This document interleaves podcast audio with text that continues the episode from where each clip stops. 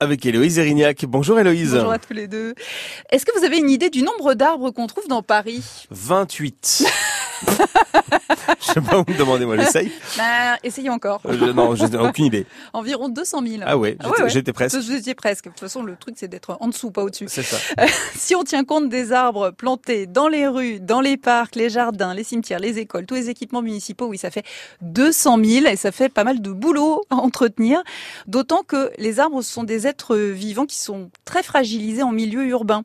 Le sol est trop minéralisé, il manque d'eau, il y a des chocs, des déversements de substances polluantes, les sous-sols sont occupés par nos réseaux, Ouais. nos canalisations. Ils disposent d'un espace réduit pour implanter leurs racines, alors qu'un arbre, en théorie, il a besoin de la surface sous terre, de l'envergure de son houppier. Vous voyez ce que c'est le houppier Non, de l'arbre? C'est la première colonne de grosses branches. Voilà, si vous voulez voir jusqu'où vont les Ah ouais, racines d'un arbre, vous regardez, et cette première couronne, eh ben normalement, euh, Il y en a l'équivalent en racine en dessous. Exactement. Mais à Paris, c'est un petit peu compliqué Bah, d'avoir euh, ces surfaces-là. Bref, pour les maintenir en forme, euh, il faut qu'ils soient très suivis, entretenus et protégés.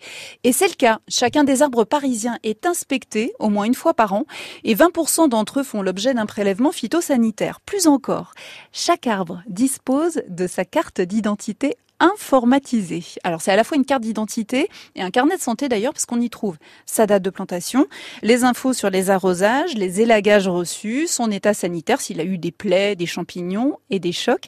Et il existe même sur le site de la mairie de Paris une carte qui vous permet de repérer chacun d'entre eux, ceux qui sont en bas de chez vous, par exemple.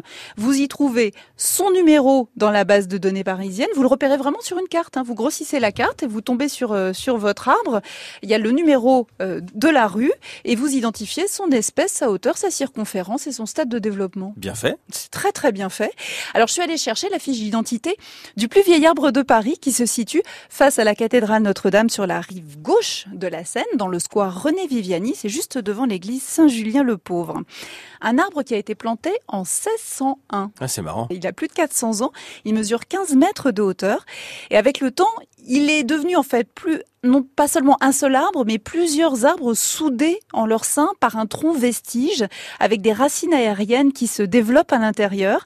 Il a une silhouette assez large, multiple en fait, et il est un peu penché. Alors il est fragilisé, mais il est bien là. Est-ce que vous savez quelle est l'espèce du plus vieil arbre de Paris, Non, Robin? alors, déjà, je vais aller le voir parce que du coup, je suis curieux avec votre description. Et en plus, non, je sais pas du tout quelle espèce c'est. Eh ben, c'est un robinier.